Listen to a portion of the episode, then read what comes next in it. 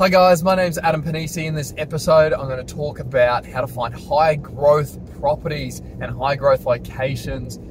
If you like this episode, this video, please like and subscribe for more. If you've got any questions, please leave them in the comments. I've done a couple hundred million dollars of my own property development projects, and I've learned a few things along the way, which I want to share about growth, locations, and growth properties. The first one is about growth locations, picking them in the right location because as as you've seen over the last decade, two decades, if you pick a good location, you know the price the price of property will double, hopefully. Um, you, you, know you get you get that maximum growth and that maximum equity, especially if you're holding properties. So I previously hadn't really targeted high growth locations because I was in the business and I still am in the business of property development. But over time, I've started to hold properties because I've realized that the capital growth actually can make a whole lot more money. You don't have to do any work for it. So, property development, you build in instant equity, but over the long term, that equity, that extra capital growth just helps. And it also means that you don't have to, you know, do it, be active. It's a passive strategy. So, I can be doing other property development projects and I'm holding other properties that grow in value without me having to actually physically do the work to, to build in that equity. So just by default, I've picked high growth like locations, and most of that has been off the back of undersupply. Um, with property development, I've always targeted locations that have been in undersupply because I've always wanted to be able to sell the product even in a down market. And I saw, I see that as a risk mitigation measure. So just by default, I've bought in really good locations that have gotten growth and there's things I've learned over time what to do, what not to do, because I've sold various different properties. And I've also seen what properties in, in those suburbs have performed. Admittedly, most of the properties I've purchased have been around Brisbane CBD within you know the 10, 15k ring. Um, I've bought other properties in the outskirts of Brisbane. I've done a whole heap of properties in Ipswich. I've bought some stuff up north as well, uh, in Rockhampton, and and other part other parts. So I've been all around, looked at various different markets for a long time. And the common consistent thing is the location gives the property its value. There's no other way to put that. Unfortunately, I hate to admit that real estate agents at auction are correct uh, about location, location, location. That is true. Uh, however, that is true only to an extent because it still comes down to the individual property. So when real estate agents talk about it at auction, they actually don't know really what they're talking about. Um, they always talk about location, but they're more talking about the micro location rather than the, the broad location. And I'll explain the two. So the first one is think of you know the map of Australia and have a look at all the growth suburbs. So you can shortlist this, shortlist the growth suburbs using some platforms that scrape data. You know, this data is all, all captured. And the data I'm talking about is things like uh, rental increase, median price, capital growth, um, portion of renters, uh, income that they're earning, um, stock on market, percentage of stock on market. So if you don't know what these things are, or if you haven't heard of them before, that's okay. Uh, I'll explain what I mean by all those um, through the course of this this episode. So, taking all of those factors and running certain formulas and basically ruling out a whole heap of properties, you're left with say the top five percent of properties. You know, top five percent performing properties. Uh, that look like they're going to perform over the next whatever few years, five years, ten years. So you can do that uh, from an Australia wide. So you look at data, you look at statistics, and you come up with a short list. So you've got a short list from doing that. That's really great. Uh, happy days. That's one way to do it. You know, this this isn't like a bulletproof formula. Uh, you've got to then jump into the micro location. So you've done like the broad location. You've picked out you know ten suburbs that you want to investigate further. Now you need to deep dive into those ten suburbs, and this is where it starts to get a bit more on the ground because property is physical. It's where people live, residential. I'm talking about. So you know, people live there, whether they're renting the property or whether they are owner occupiers. Somebody is living in that property, uh, and they've got you know, husband, wife, kids, dog, singles, you know, boarding, whatever it is. We all have to live in a property, it's an essential commodity or essential service that we need a roof over our head. Over our head. So you got to think about it in that light. So now you start to look at some of the micro location, and the micro location will come down to uh, amenity. Uh, the next one, I, I like to look at amenity as second. So what is it close to? Over time, places, properties that are near the CBD have generally grown, had more capital growth than properties further out from the CBD. Um, property, if you think about it as a whole, really comes off the back of supply and demand. Um, supply in terms of developed properties, the properties that are supplied to the market, um, and that also includes listing of second-hand properties. But then there's also the demand, the people coming into that area. So that's all well and good. People talk about supply and demand, but really, supply and demand is only going to be out of whack and push the value of properties up if that demand can afford to buy the property. So that's one thing that Sydney's really grappled with. There's plenty of demand in a down market, but people just can't afford to buy a property. So if people can't afford to buy the property, they, they're not physically going to be able to buy it. And that's what's happened with a lot of parts in Sydney that I've seen because people have stretched themselves so much, they just can't go any further. So you've got to have cashed up demand, basically. You've got to have people that do have the money to buy it. And you'll see suburbs that have gone into transitions where they've gone from medium price suburbs to now really affluent, high price suburbs. And it's because they've transitioned, the, the people coming into that area have now got more money. So the demand has been the right type of demand. The same with interstate buyers. I'll talk about Queensland, like people coming up from Sydney and Melbourne, they think Queensland property is cheap. So, yes, we've got demand, but we've also got demand that has money. Uh, it's all well and good having demand from, say, Brisbane buyers coming up, you know, to Sunshine Coast, Gold Coast, um, and buying property, but they're they're limited to you know Brisbane properties and the value of Brisbane properties. Whereas Sydney, Melbourne, you know, properties there are normally double what they are, or you know, a fairly fairly high premium of what they are in Queensland. So you've got cashed up demand, and that's just going to push the price up because people from Sydney go, "Wow, property's cheap on the Gold Coast. Wow, property's cheap in Brisbane." uh, this property for six hundred thousand. Let's offer them, let's offer them six hundred thousand, and the property might might only be worth five hundred and fifty. And people in Brisbane are going, "Oh, this guy's an idiot. He's just paid six hundred thousand. And then another buyer comes up, and the agent says, "So that one just sold for six hundred. The market's booming. This one's now six ten. So then this guy goes, "Oh, six ten. That's cheap. That same house in Melbourne, that same house in Sydney, that'd be a million dollars. So this is only six hundred thousand, and it's getting $500 a week. Like my million dollar house in Sydney, that's getting $500 a week as well. So it's like, oh, this is a great deal. And that's how the market gets pushed up. Now, if it's in Sydney or Melbourne, yeah, the buyers are coming locally, but buyers are coming locally and they still need to, you know, get finance or if the cash buyers get, get cash. But there's a lot more cash circulating in those capital cities. There's a lot more wealth in Sydney, Melbourne than there are in really the rest of Australia. Um, you know, three quarters of Australia's property wealth is held in Sydney and Melbourne. So when you see doom and gloom about the media, most of that is off the back of Sydney and Melbourne. So, uh, with regards to um, buying properties that are going to perform really well, you've got to look at amenity. So, what is it close to? Is it close to a capital city, which means what types of people are living there? Uh, then you got to look at even the micro of you've got a suburb, but now drill down into individual properties within that suburb.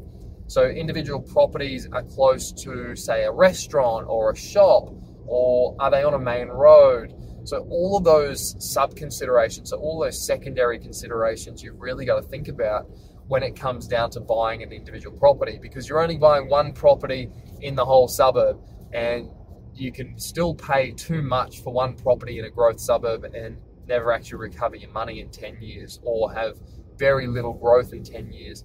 So what what you want to do is actually compare sold properties to the one you're looking at that are in similar locations. So you can't compare a property that's in a quiet cul-de-sac to one that's on a main road. Depending on the suburb, there's going to be price differences and the more affluent suburbs, there's generally more price differences between main roads and cul-de-sacs. The reason being is when you're in more affluent suburbs, uh, if you've got a property for say one and a half million on a main road and you got a property for two million on a quiet street, nine times out of ten, somebody with one and a half million looking in that suburb, they're going to be able to buy it for two. You know, they're going to be able to go that extra five hundred thousand to get something that they want.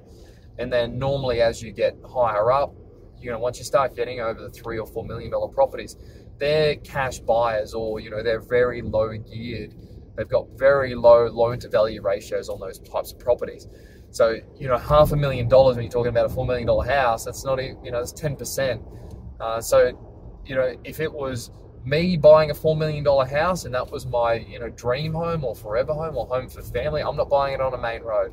So and, and I'd be willing to pay half a million or a million dollars more not to be on a main road in certain pockets. So main road is a big one. I get this wrong on one of my properties where I bought it on the main road, sold it way less than what it should have because I ruled out all the buyers that had cash.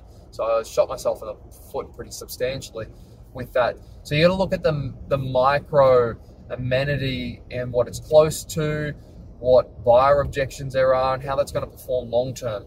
Properties on main roads they don't perform well long term, and I don't like buying properties on main roads. Just generally speaking, they're harder to sell.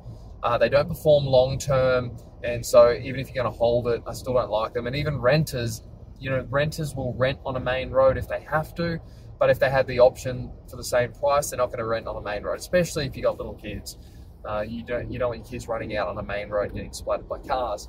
Um, speaking speaking from experience, not the splattered by cars bit, but you know living on on a busy road, um, very dangerous with kids if they got it if they get out. For those people that that do and don't have kids, you know what I'm talking about. So then, what do you look at? You you could look at you know places that are in quiet streets uh, that are close to amenity. But then, you know, with amenities such as restaurants, you you want that amenity if that suburb has it, but you don't want to be too close. You don't want to be backing onto a shopping center. You don't want to be backing onto cafes um, because then that's too close to amenity. You get the noise, you get the smell, you get the foot traffic. So you got to work that out as well. You know, what do people pay less uh, to be right next to a shopping center?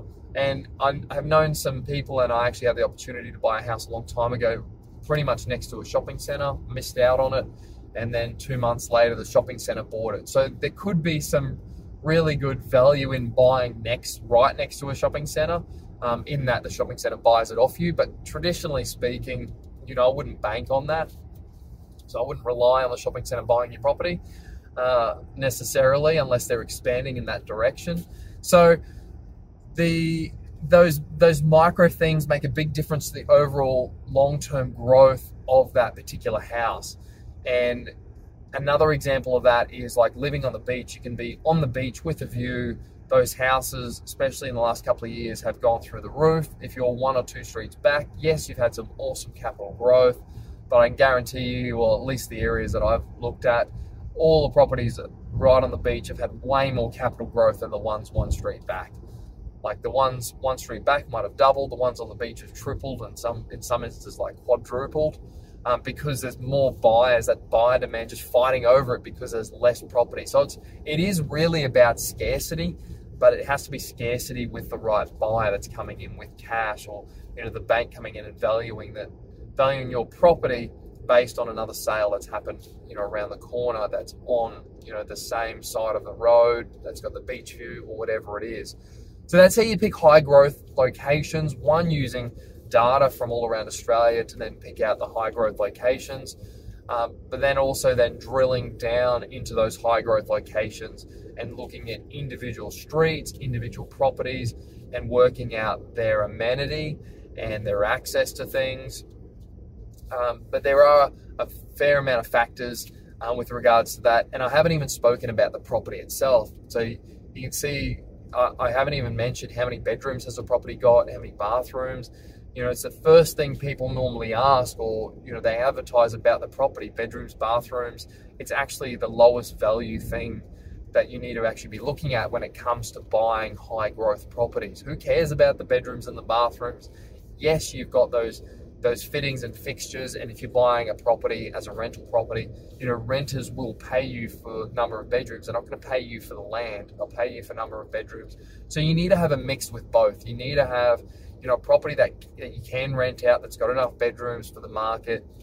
um, but you don't want to be compromising on the property, on the on the added value you know created to the land. It's all about the location. Property is immovable; you can't move it, and the value of the land comes from its location, um, and that's suburb and even specific down to each street.